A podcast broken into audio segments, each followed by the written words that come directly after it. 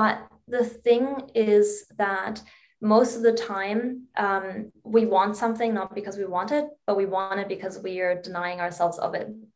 It's it's it's that forbidden fruit effect right? The second yeah. you tell yourself i can't have this thing all you want to do is eat that thing. It's like the same thing when you tell a child don't touch that hot, hot stovetop. What's the kid going to want to do? It's going to want to touch that hot stovetop. Mm. so um, there is really a lot to be said about practicing to give yourself that unconditional permission to eat anything and everything, removing all rules. That doesn't mean that for the rest of your life, you're going to be eating McDonald's and KFC and not care about your health and nutrition at all. But um, for a lot of people who are coming from restriction, they need to kind of work through that element to get to a place where they then can make intuitive choices. So once you know that you can have whatever you want, whenever you want, however much you want, then you can actually tap into your body and say, okay, I know I can have ice cream today, tomorrow, whenever. So do I really want it right now? And then you can say, no, thank you. I actually genuinely don't want it right now. Welcome to The Balance Theory, a podcast aimed at arming you with tools and tips so that you are well equipped to not only identify and define, but own your own definition of balance. I'm your host, Erica, and thank you for joining me today. Hey, balancers, and welcome back to episode 56 of the Balance Theory podcast. If this is your first time tuning in, an extremely warm welcome to the Balancer community, and I'm so excited to have you here. Now, all my Sydney siders, today marks what they're calling the Freedom Day, so we made it. Congratulations. But I did just want to jump in and say be very, very mindful coming out and transitioning out of this lockdown period. Obviously, we've gone through quite a few months of being in lockdown. And what that did was force us to adopt a new routine, take a different pace in life, all of which is obviously going to vary a lot to your day to day normal life. And so, coming out of this period, just be very gentle with yourself. Be mindful when you're stacking and jam packing your day back in. It might take you just a little while to adjust to the new norm or the old norm. And so I just wanted to remind you to keep in touch with that balance. Have a think about if there's any practices you've adopted over this lockdown period, like your walks or your picnics, things that you'd really like to keep up coming out of this restricted time, just so you don't lose touch with the things that really make you feel balanced. I know we can sit here and go on about all the negative things we hated about lockdown, but in truth, there's probably a few things that you've picked up that you wouldn't have done otherwise. So just keep that in mind. Be gentle with yourself in the transition and enjoy, obviously. Now, on the topic of today's guest, I am joined by Stefanie Jung, who is a holistic online health coach and yoga teacher, and she has a really strong focus on helping women heal their relationship with food and their bodies. This is really underpinned by an experience that Stef went through herself and, and something she was very vulnerable and raw with me about on today's show, which I'm super grateful for. So she really takes us back to her own challenges with extreme dieting and binge eating, what helped her overcome it, and most importantly, the biggest lessons that she's learned, which she's now using to help women worldwide. So, aside from getting to know her on a personal level, we chat a little bit about what a holistic health coach actually does. So, I kind of always saw it as this broad umbrella term. So, it was very nice to get a little bit of detail about the work that they actually do. As I mentioned, we talk about a destructive relationship with food and how that creates almost like a double life, and then the kind of mindset she had to adopt to actually reach out for help.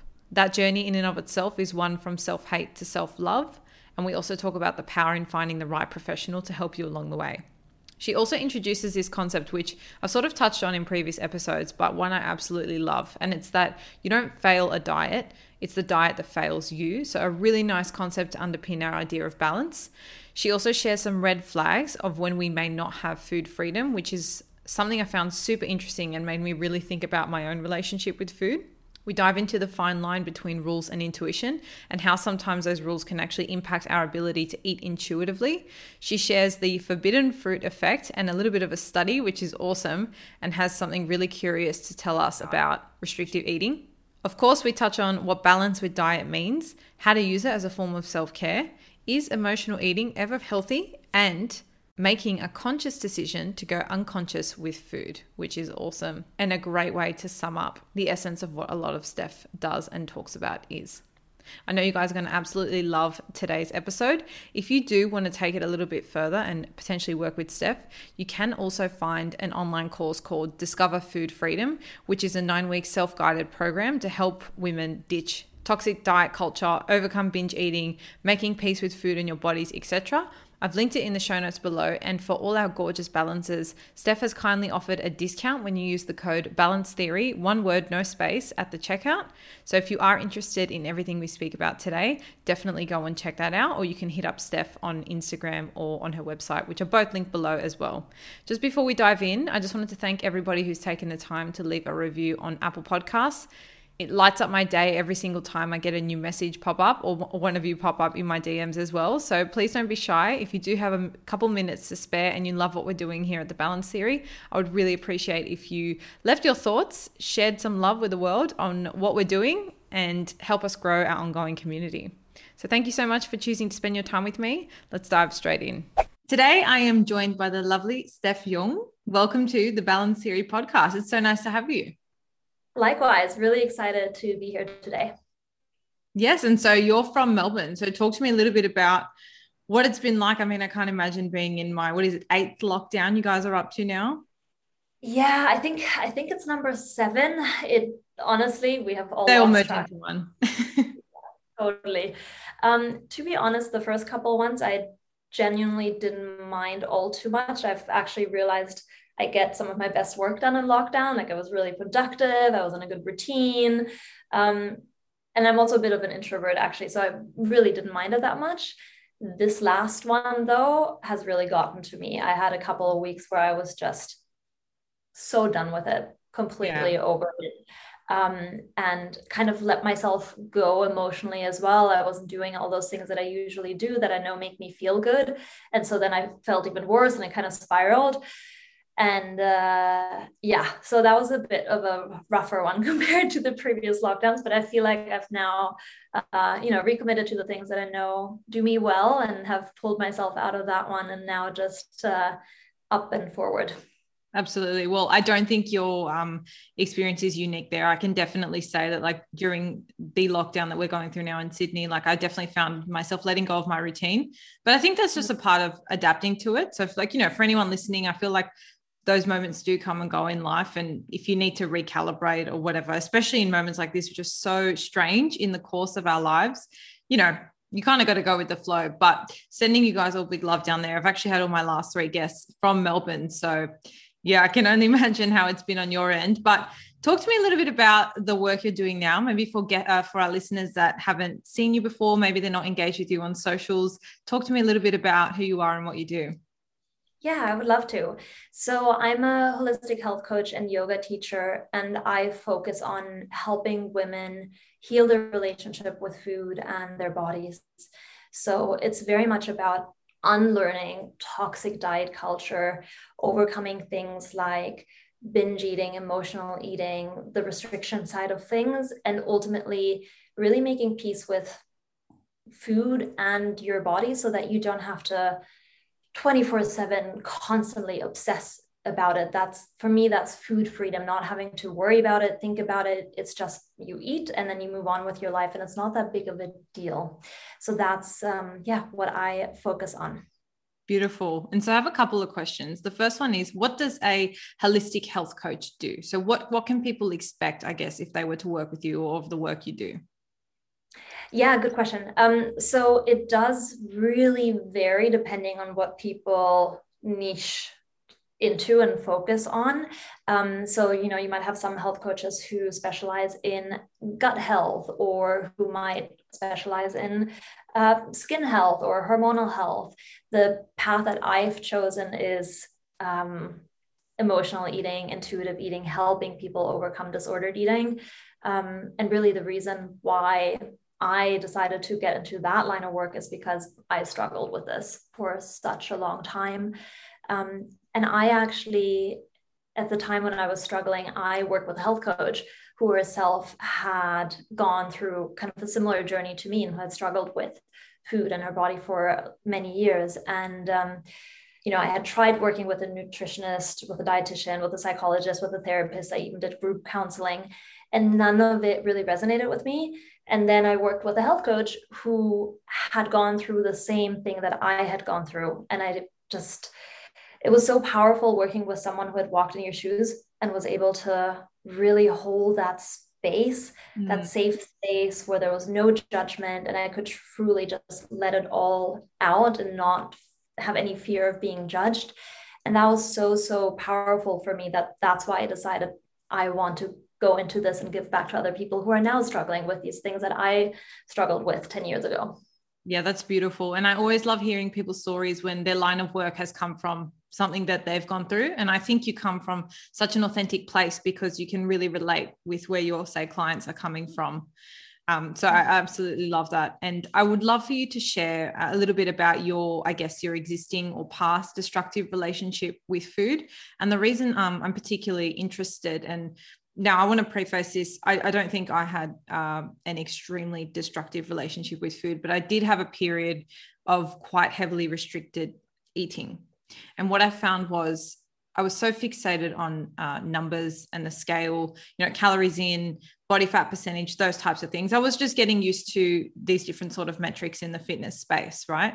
But I remember I was taking quite a few um, of those body fat percentage tests. And I mean, sorry for anyone who's heard this story thousands of times, um, but I think it's quite relevant here and, and a nice little jump in.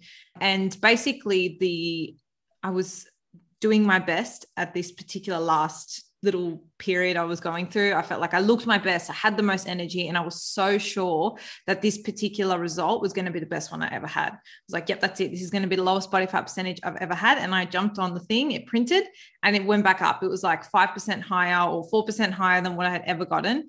And it was in that moment I realized that the numbers can't tell you your energy, how you're feeling, your emotional relationship, your capacity to hold space for yourself and other people, all these things that I think we just bypass and just don't focus on when it comes to food. So I can definitely understand, I mean, having been through that, and you've got to go through it to sort of develop that mentality, right? Like who knows what line of work you may have been in had you not had your own personal experience. But I just wanted to throw that in because I, I also understand what it's sort of like to have a bit of a challenging relationship with food come out the other side and then view things differently. So i would love for you to also share i guess your experience. Yeah totally. Um, and thank you for sharing that because i think one thing that people get wrong is that they think their relationship with food and their body is not kind of quotation marks bad enough to warrant getting help.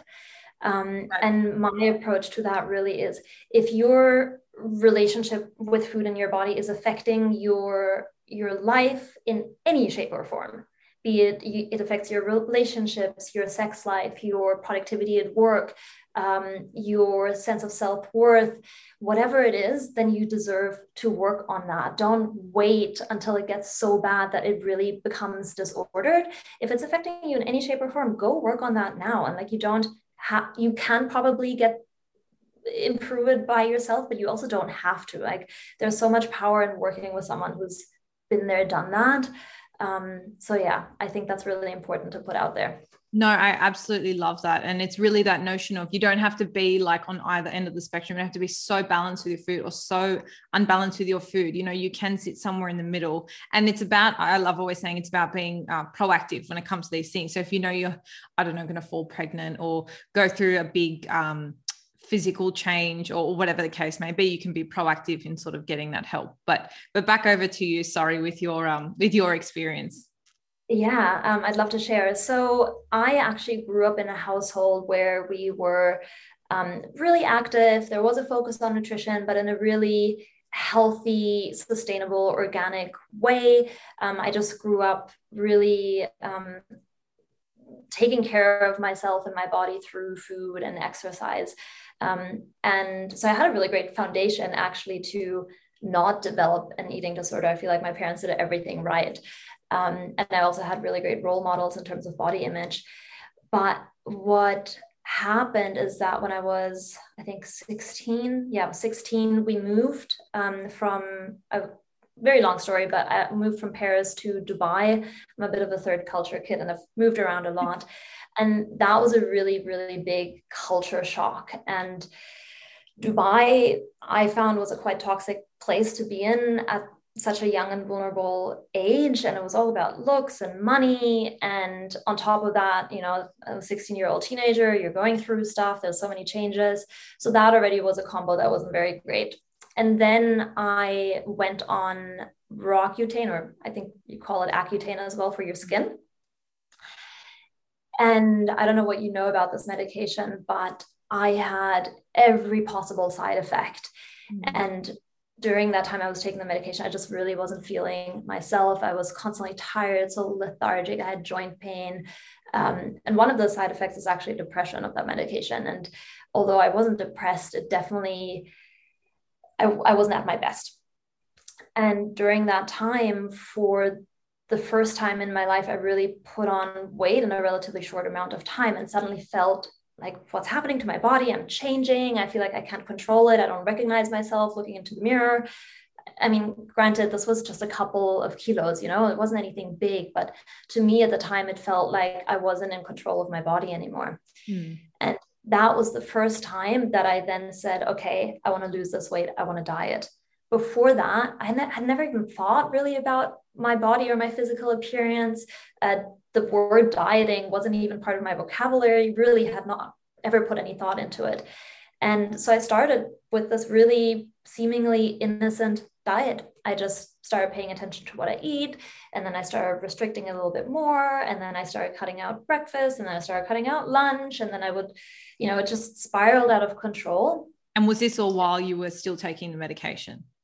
Uh, this was actually when I had gotten off the medication. So, yeah, during the medication, I was putting on the weight. And then the second I got off the medication, I was like, okay, let's make an action plan now to lose this weight.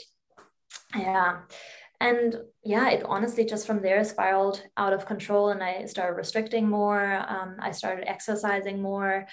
And um, so, for the first couple, for the first year or so, was very restrictive. I lost my period for about seven or eight months there and then something happened where my body, my mind just couldn't take it anymore. And I a switch flipped and I got into binge eating. Um, I don't really even have a recollection of this anymore, how this happened, when this happened. It must have been very gradually that my body just said, enough is enough. We can't deal with this restriction anymore. And yeah, so from there, it went to binge eating, to bulimia. And ultimately the thing that i struggled with for the longest amount of time was binge eating. That really s- stuck with me for many many years. And you know at, at, one point in time i was binging sometimes every single day. Um, i was obsessively stepping on the scale. I was still obsessively exercising. Um, I was really I was living a double life because on the outside no one could tell what was going on. Like I was at a healthy weight, um, I wasn't talking to anyone about this, so it was all happening in secrecy. The binging was all happening in secrecy, um, and ultimately, that's actually how how I kind of hit my rock bottom when I realized, wow, I'm I'm living a full on double life. Like I'm lying to my family, I'm lying to my friends, I'm lying to my partner. Um, I had actually just moved in with him at that point, and that's where it really hit me that I was hiding so much from him, such a big part of myself from him. And that's when I knew, okay, I need to do something. I need to, I need to get help and I need to get better. Yeah, wow. And so when you're, as you describe it, at your rock bottom, what where do you even sort of begin to look for help what prompted you to you know reach out to your health coach or, or work with professionals was it was it um so what were you doing for work at the time out of curiosity Mm, yeah, this is an interesting one. So at the time, I was actually doing an internship in London in hospitality management. Um, so I was working in a fine dining restaurant, and working in a fine dining restaurant as a binge eater is literally like putting an alcoholic into a bottle shop. I was surrounded by food 24 7, and I felt like I had no control. And I would, you know, if people didn't touch their dessert, I would eat that leftover dessert, like the praline and all that stuff. Like it was, it was crazy. It was the worst place for me to be at that point in time. Um, so I was really, really struggling with that. Yeah, wow. I can I can only yeah. imagine. And and the reason I'm interested in, in sort of asking the question is I wonder what it takes, like from a mindset point of view, to reach out for help once you're in that point. Do you think it was the fact that you felt you were just hiding so much from your partner and you wanted to just be more open with him there or was it did you you know maybe make some efforts to educate yourself i'm very curious to know how you turn that around for yourself Yeah, yeah, it's a great question.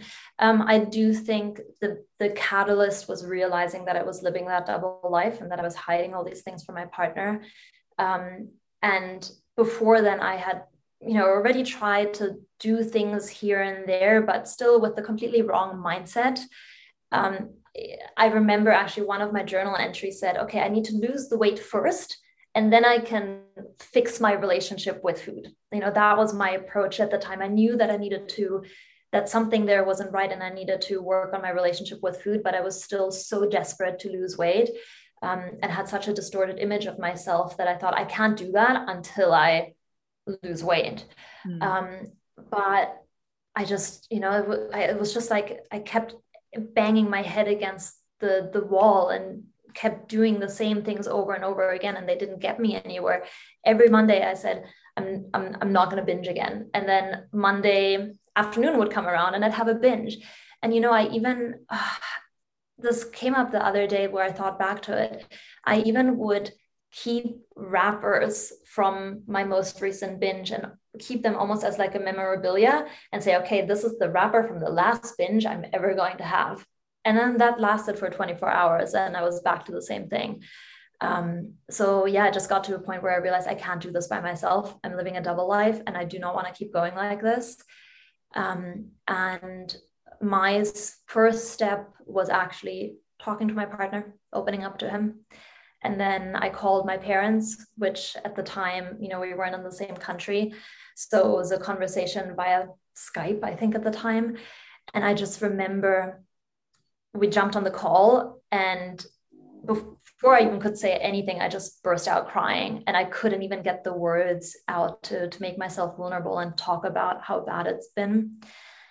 Um, but then the very first thing that I did, which is actually, yeah, now in hindsight, I'm like, huh, interesting. I went and bought a journal and I just started writing about how I was feeling and what was going on. And kind of accepting myself hey this is something that's not quite right here and i want to work on this and for me um, binging was very much pushing down my emotions like making sure they don't come out so in in a weird way journaling was my way of purging my emotions getting them out on paper so that actually was so so powerful and was one of the things that helped me the most in my journey. And then, yes, then I started to look for a psychologist. Um, and at the same time, I did also look for a health coach that I could work with online because I knew I wasn't going to be in London for a long time. So I wanted someone that I could work with remotely.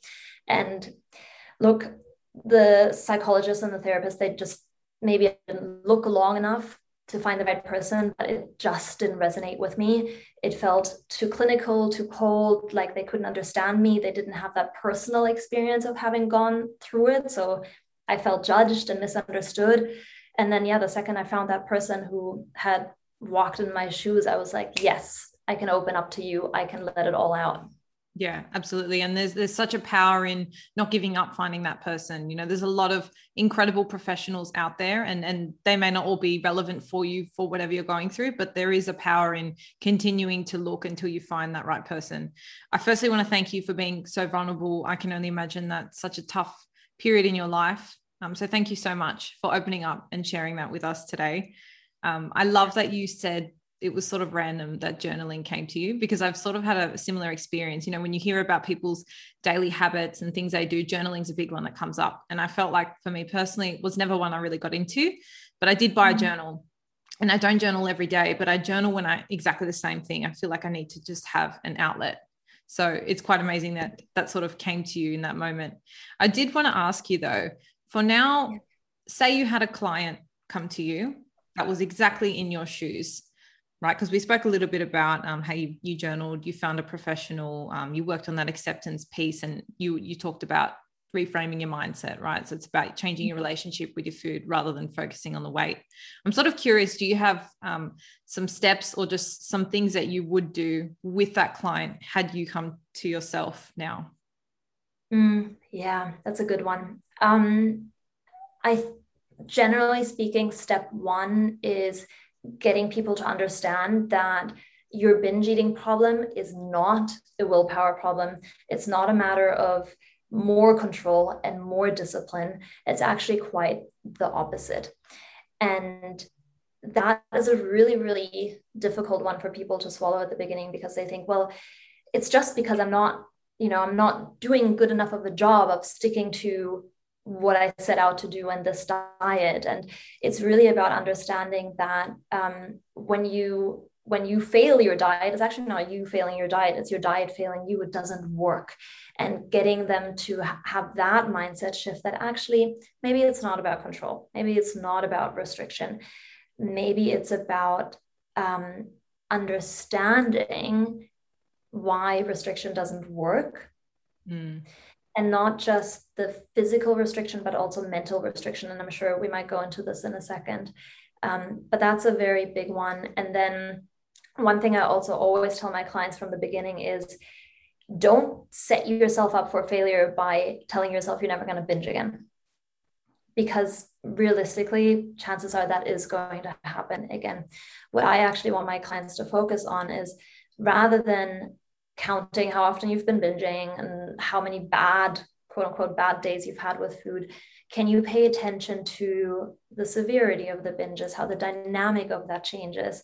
Um, can you become more conscious of when it's happening? Can you see it happening before it happens? And then build that space between urge and action to give yourself the opportunity to um, act differently than you normally would.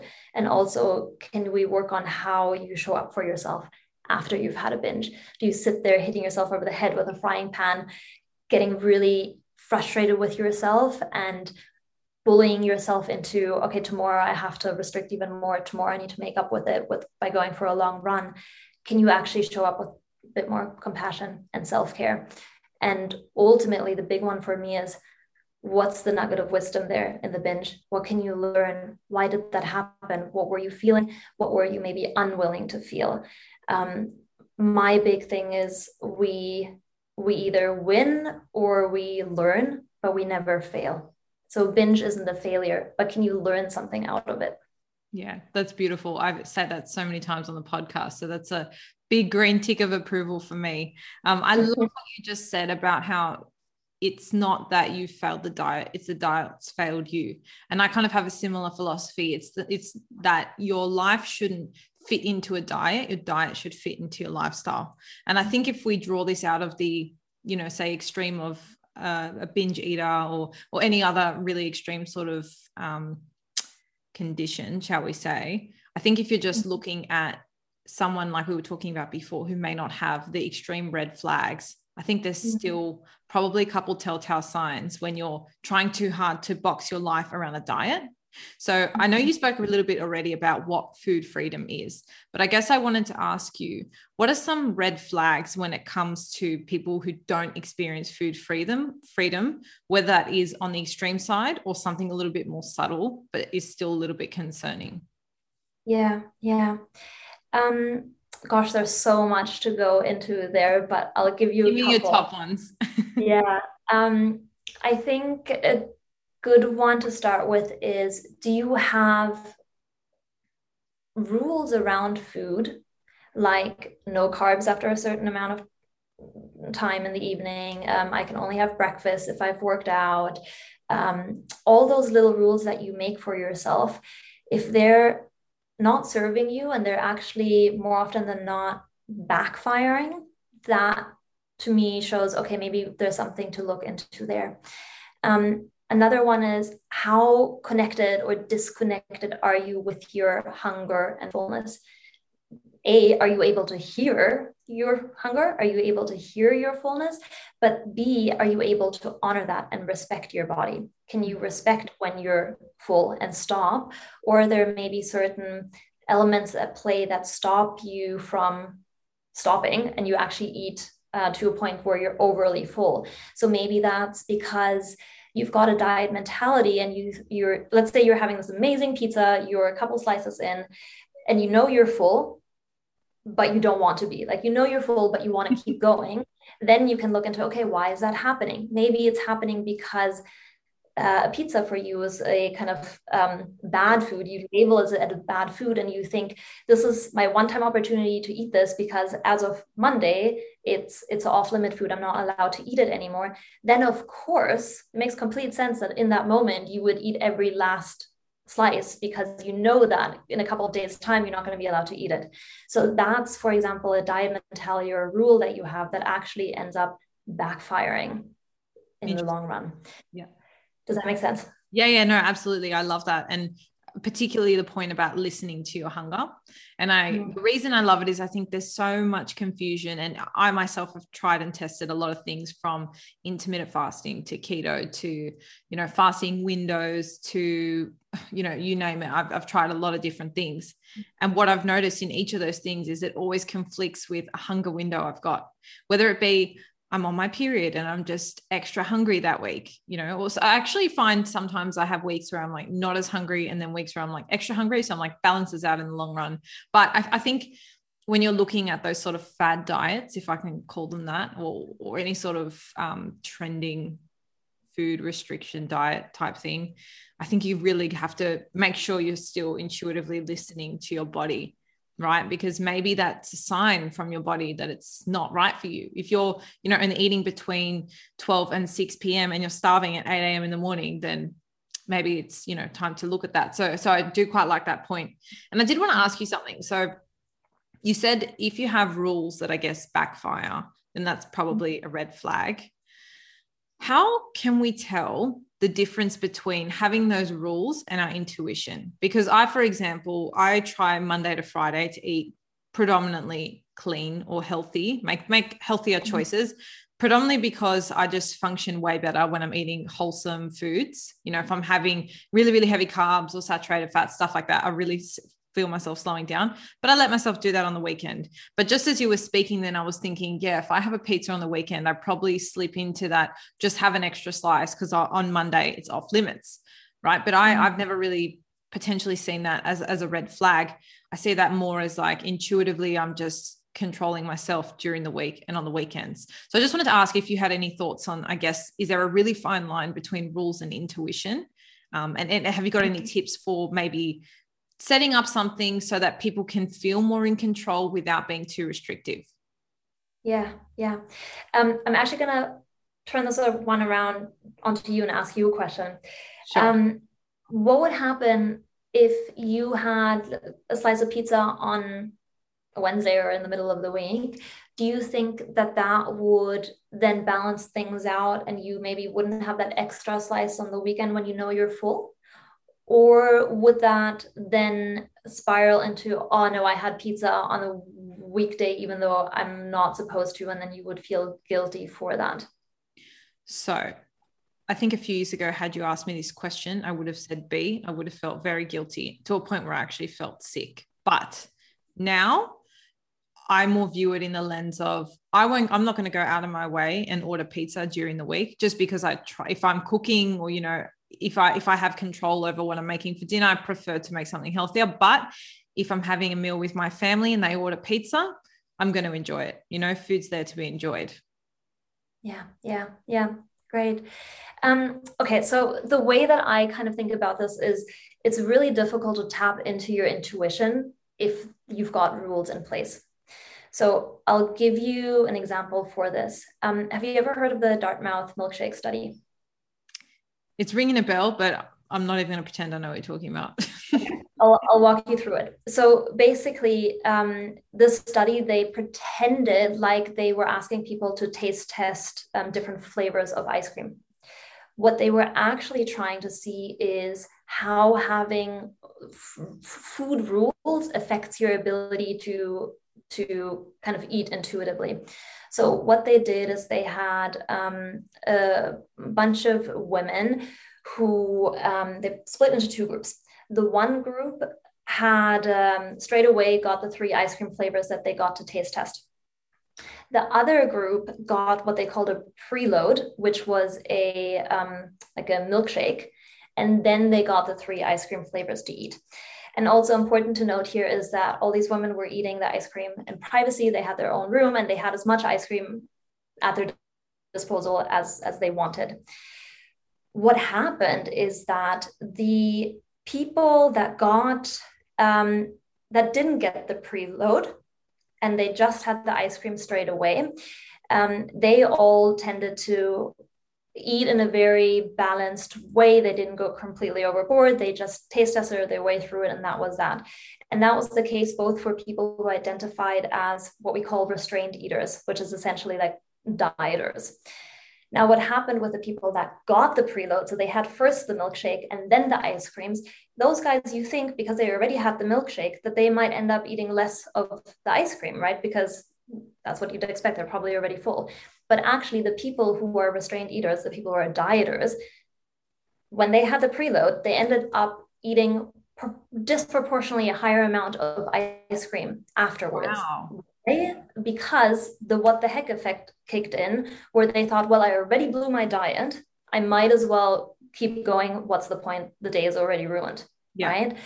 Which is, I think, a perfect example of how having kind of rules and restricting yourself tends to oftentimes backfire in the complete opposite manner of what you might expect to happen. So that's why I'm saying, like, um, it's really difficult to tap into your intuition when you've got all those rules.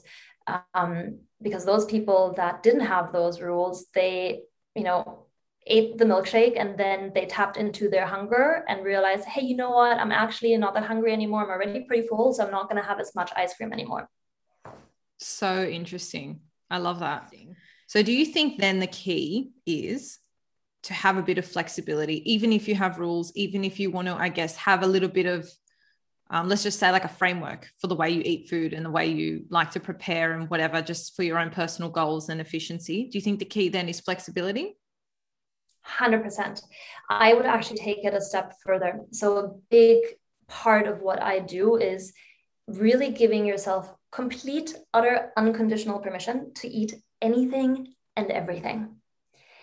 And to someone who's who who has rules and who is restricting or who is binging that might sound like out of this world impossible. Like what? You want me to give myself permission to eat anything and everything? I'm just gonna like non-stop eating until i get so fat and I, you know like until the world ends kind of thing. Mm. um, but the thing is that most of the time um, we want something not because we want it but we want it because we are denying ourselves of it. It's it's it's that forbidden fruit effect right? The second you tell yourself i can't have this thing all you want to do is eat that thing. It's like the same thing when you tell a child don't touch that hot, hot stovetop. What's the kid going to want to do? It's going to want to touch that hot stovetop. Mm. so um, there is really a lot to be said about practicing to give yourself that unconditional permission to eat anything and everything, removing all rules. That doesn't mean that for the rest of your life, you're going to be eating McDonald's and KFC and not care about your health and nutrition at all. But um, for a lot of people who are coming from restriction, they need to kind of work through that element to get to a place where they then can make intuitive choices. So once you know that you can have whatever you want, whenever you want, however much you want, then you can actually tap into your body and say, okay, I know I can have ice cream today, tomorrow, whenever. So do I really want it right now? And then you can say, no, thank you. I actually genuinely don't want it right now. Yeah, I love that. That's an awesome tip and really, really good point. So if I'm to ask you now, and maybe you can just answer this in one or two questions what would you consider to be balance with your diet? Mm, yeah, this is a really interesting one. And I actually had someone the other day ask me, when you're at your best, how do you eat? And I the, the answer that I kind of came up with there initially I was going to list you know what my day on a plate looks like that was kind of like gut response but actually I realized to me um, when I'm at my best, the way I'm eating is it's less about what I'm eating, but more about how I'm eating and the way that I'm eating. So coming from a place of self-care and and really wanting to nourish myself, being tuned into how my body feels, but also allowing for that element of pleasure and satisfaction and um, kind of marinating that into a really nice blend where I don't eat just for fuel, but I also eat for pleasure. I also eat for satisfaction. I also eat for emotional support. Having all of those things come together. And, you know, I think the really interesting thing there, if you were to look at how I eat from the outside and you'd be like, wow, she eats so healthy. And you would think she probably has some kind of rules in place or some kind of non negotiables. But genuinely, I have no rules. In theory, I would eat anything and everything. But because of that, I actually can then tune in and say, you know what, this thing doesn't sit well with me, so I'm not going to have it. That yeah. to me is, is balance. That that that balance of self-care intuition pleasure satisfaction all of it combined i don't i don't know if that's a bit wishy-washy but that's no. pretty much it not at all. I absolutely love that response. And I, I really love that you've framed that in a lens of self care. Because I don't think often when we think of self care, we think maybe meditation or education or downtime. We don't often think of our diet as a form of self care. But I love that mm. you've, you've really shown um, a dual side there to our relationship with food. Not only that it is a fuel, which I think a lot of us just focus on, but also it can be a pleasurable thing. And I think another layer to that as well is it is really like a social and cultural thing as well. You know, especially coming from a European family, food is the heart of a lot of what we do and why we gather. And so to have that and, and be able to embrace that is a beautiful, beautiful thing and just another facet to our relationship with food. But I absolutely love your response. And there was nothing, nothing further I'd add to that. So thank you again. Um, I did want to talk a little bit about now whether emotional eating right and and i'm happy for you to define what emotional eating means is ever healthy i'm more curious from the point of view of say as a woman coming around that time of the month intuitively i feel like i need more calories right and so is that emotional eating is that intuitive eating what are your thoughts is that is that sort of ever a healthy thing to just eat when you feel like it emotionally? Yeah. Mm, love this question. Okay. So, my very first thing is emotional eating is not a sin. And there's a time and place for that. And every normal eater, whatever, you know, how we define that, I think there's an element of emotional eating there that's perfectly fine and okay. The way that I think about this is um, I love doing this exercise with clients where I get them to create their own self care toolkit. Um, so they kind of have a paper, a PDF that I provide them with, and they it's like in the form of a toolkit, and I get them to put all the tools in there that they have at their disposal to self care. And I always make a point to say, I want you to add food in there because there is a place and a time to say, hey, you know what? I've had a long day. I was stressed. I'm really emotional. And I just want to sit here in peace and eat my ice cream. And that's it. And the there's a place for that. So I, I tell people to actually put it in there.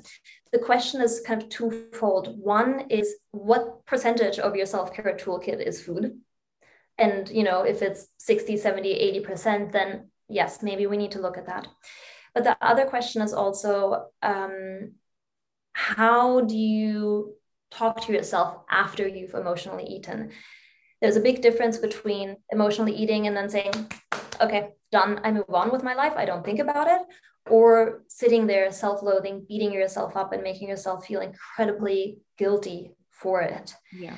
Um, and the kind of my approach to it is I, you know, sometimes emotionally eat, and that's fine. Um, because A, I don't attach that morality to it. And secondly, it's a conscious decision. Yes. So I kind of sit there and go, you know what, I'm going to make the conscious decision to go unconscious with this food right now. I just really like need it, and that's okay. Um, the difference is a couple of years ago, it would have then spiraled into a binge, or I would have tried to make up for it the next day versus now I do it and then I just, you know, move on with my life. Done deal. That's awesome. So, anyone listening, what foods can you add to your emotional self care toolkit? And and being i guess aware of what else goes into that basket you know like do you have other practices for your mental health or your physical health that uh, are not just food? Um, i think that's a really really great tip. And then as well the awareness piece of after you eat how do you feel? And i love that particularly because i've been on on both sides both the negative and the positive. You know when i was being so restrictive like i said to you if i would eat that pizza i would feel sick straight away. Even the thought of it would make me sick. And i used to think i was intolerant to pizza.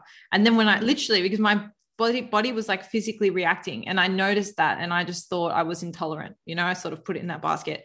But as soon as my mindset my mentality my relationship with food changed i love pizza now and you know probably don't stop a slice too early but it's you know i like you said it's a, a conscious decision to go unconscious with it. So i really love that and i think it's a nice moment for people to stop and reflect on just that awareness piece you know like it's not a moment to say I'm failing because, you know, I always feel guilty when I eat food. I think once you have that awareness, that's when you can start to change practice.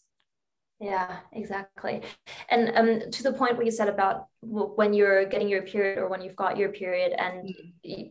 obviously you're you're burning probably more calories at that point in time, so you're more hungry. Um, I think a lot of people, the reason why they eat the way they do when they're on their period is less so because they have that increased um, metabolic rate, but it's more because they think, well, I'm on my period, so I'm allowed to eat whatever I want. And then they kind of like pig out, right? And it's not in a really um, nourishing self care way. It's just we throw up our hands and say, now we can do whatever we want.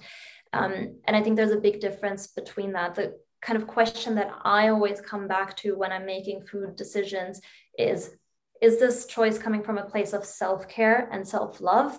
Or is this decision coming from a place of restriction or deprivation? Or is there some kind of other reason there other than nourishment? And nourishment can mean having that kale salad but nourishment can also mean having that burger or the pizza. It's yeah. it's more about the mindset behind it than what you're actually eating. Yeah, absolutely. And that's such a simple but effective thing you can do just to stop before you do something and just consciously think is what place is this coming from? A place of self-care and love or self-loathing and hate. Um, and it's so true. Like really often sometimes or when I was sort of transitioning out of that mindset, I used to think, or I came to the realization of honestly, like me having this ice cream right now is going to do so much more for my mental health than damage it is going to do to my physical gains or you know the the progress I've done in the gym or whatever. Sometimes like the power on your emotions because you know like and I'm sure everyone listening as well knows that when your emotions out of whack, for me personally, like my digestive system's the first thing to go. If I'm stressed, that's the first thing. I see it straight away. And so sometimes, you know, it it, it comes you've got to kind of go backwards to do your to look after your physical body. Sometimes it really just rests in the mind first. So absolutely agree with everything you've said there. And i did want to ask you a little bit about the effect of social media on diet culture. And i guess what are mm. your thoughts on the biggest dangers and how people can protect themselves? Because granted there are so many incredible resources on social media. There are a lot of you know really easy access to a lot of incredible recipes and inspiration and those sorts of things. But i also want to talk about i guess let's call it the dark side. Yeah yeah yeah gosh. Um, i do have a love hate relationship with social media as well and there's so much good that comes from it but yes absolutely agree. There's a lot of um, ways that we can misuse it in a really destructive damaging way and i do unfortunately see this with um, with my clients all the time that um, a the the the comparison on on physical appearance but also very much oh this person eats this way so i should eat that way. And then i'm going to look like that person right? And there's just so much wrong with that um, because bio individuality right? We're all we're all different. We all have individual needs. Our bodies um, thrive off different ways. And even if we all ate exactly the same and we all exercise the same, we still wouldn't all have the same physical body. Um, so there's no point in following what someone else is doing just because it's working for them. And I think the risk there is that, as with diets in general, is that we kind of outsource what we eat to to external authorities um, to to the detriment of actually paying attention to our hunger, to our fullness, and how food feels when we eat it. Um, I was actually just listening to the podcast episode that you did with, um, uh, was it, uh, was it Rachel Finch? Yes, she spoke about bio individuality yeah. as well. Exactly, and I, she said something really interesting. She said, um, you know, every time you eat, it's an experiment and yes, I love that that's kind of my personal philosophy as well that um, eat in many different ways, trial and error, see what works for you. And then you can kind of like, yeah, pick and choose certain aspects from different diet philosophies, but then blend them all together based off how it sits with you when you eat that way. Um, and unfortunately, social media does get in in the um, in the way of that sometimes. So especially with people that I just start working with, I always tell them like just do an Instagram declutter, unfollow anyone that triggers you, that yeah. makes you feel like you should eat that way, that makes you feel like you should look that way, that makes you feel like you should exercise that particular way. Um, in the beginning, it's very much about like putting on your blinders and just blocking out all those other things that ultimately are probably oftentimes more harmful than they're helpful. Yeah, you just need to get that clarity, right? Um, yeah and I, I love the i also love that comment about the experiment and more to your point because as we go through life and as we age and as different stresses come up different priorities what you had 10 years ago or five years ago may impact you completely differently. Your enzymes change your you know biomechanics you know are altered. And so i think constantly acknowledging that you your eating process, I suppose, is an experiment or a way for you to ch- check in with your body, how you're feeling, how you're digesting, those sorts of things, I think is really powerful because it honors the fact that you change over time. And so it's not like you work out what your quote perfect diet is or perfect routine. But I think if you're open and constantly willing to experiment, then you can start to notice, okay, when I'm stressed, these are the foods that impact me. Or now that i'm you know over 30 i can no longer stomach this or whatever it is. I'm pulling examples off the top of my head. Um, but i also love the concept of i feel like social media can be quite can can force us to be quite outward in our thinking and to think that all the answers are out there around us. And, and we just have to kind of troll through all this the information out there just find what's been working for other people and then just test it ourselves. Whereas i think the power really comes when we go inward and that's not to say you can't use social media for the incredible tool it is, but it's the, you know, the adage of take it with a grain of salt. And there's no, there's absolutely no reason you can try what somebody else is doing, but it's about coming inward, you know, and, and really recognizing, does this work for me? Does this make me feel good? Does this fuel me? Does this allow the flexibility that's going to give me that balance with my, my food and diet? So absolutely agree and I, I, do i do think it's a big question of of bringing it back inward towards ourselves yeah. Amen. Amen to that. So before i let you go i know we're running short on time um, I, I, wanted to ask you something simple. Uh, i don't think it would or should have a simple answer but here it is. What is the perfect diet? Mm, yeah such a seemingly simple question, but not at all. I'm sure um, people look, are wishing that the answer was simple, though. yeah. Uh, I mean, I have spent so many years of my life searching desperately for that right diet, the one way of eating that would tick all the boxes. You know, that's like the holy grail. Um, and yeah, truth is, it doesn't exist in part because of um, nutrition amb- ambiguity just in the research. And for every diet where there's research saying this works, there's going to be 10 research studies that show why that diet doesn't work and is actually damaging for you. Um, and like there just is no right or wrong. And you searching for that perfect diet, like you're just going to drive yourself insane. Yeah. Um, so it really, really does come down to what you just said going inwards, connecting with the inner wisdom of your body every time asking yourself, how does that sit with me? What I just ate, does this give me energy? Does that make me bloated? How is my concentration? How is my sleep? And that's just trial and error, and that's going to take time. And I think, you know, my nutrition journey has been 10 years in the making to get to a place where I have such um, detailed information available to me as to what works well for my body super simple example. Uh, is coffee bad? Yes or no? You can find a million of studies that say yes, a million of studies that say no. What I know for myself is that one coffee a day, generally speaking, is works perfectly well for me, except when I'm really stressed and except when I'm on my period. Then I probably reduce it to maybe even just like a half a half a cup of coffee or not at all. Um, and that I've just learned through trial and error mm. for myself over the years. Um, so yeah, there is no perfect diet. and we we love hearing that on the balance theory because there is no perfect yeah. balance either. It's the same sort of thing. It's you know it's it's a question of trial and error and and once you get it it's probably going to change like you said like i'm exactly the same when i'm stressed i cannot have a coffee because it makes me feel quite anxious. And i acknowledge that i see that and i respect my body and say okay i'm not going to have caffeine today and and topple that over that limit. But yeah it, it is it's a shifting thing. And so it's not, i don't think it's one we should be looking to you know set in stone and say this is it this is the way this is perfect. I think it's mm-hmm. you know everything we've spoken about today, bringing in that flexibility, going inward, constantly assessing how we're thinking and feeling. How do you feel after you eat food? You know, all those sorts of things. Do you have food freedom, or do you, uh, did you tick some of those red flags, whether it's extreme or just a little bit more subtle?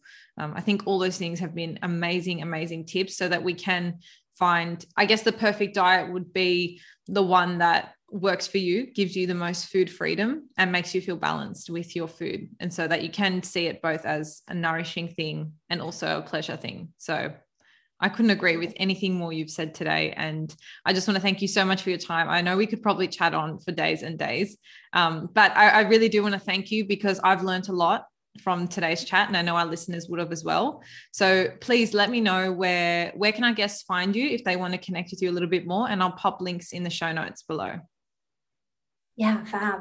Um, so the best way to get in touch with me is probably Instagram. It's wholesome Stef, um, S T E F, so the German way of writing it, um, or otherwise wholesomestef.com. And um, there people can can find my my email address and everything.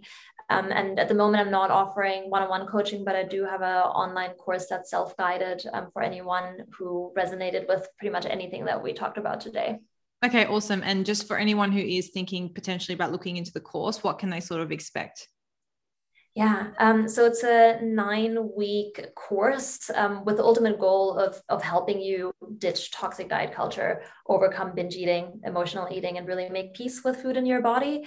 So, pretty much everything that we just talked about and more, so that you can just live your life without constant 24 obsession um, around food and your body.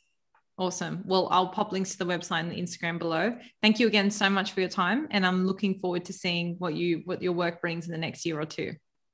Thank you. Thanks, Erica, for having me. And that's a wrap for this week, Balancers. Thank you so much for tuning in.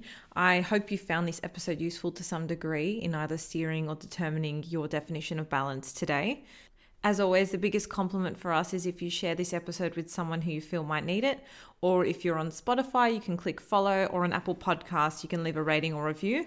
If you have any suggestions for up and coming podcasts, feel free to shoot us a DM or an email. Our Instagram is at the balance theory, and our email is thebalancetheorypodcast balance theory podcast at gmail.com. Otherwise, you've always got the option of subscribing to our mailing list. We only send you email reminders when the episodes drop so you get them fresh out of the oven. No annoying spam, we promise. I hope you enjoy the rest of your week, and until next time, stay balanced.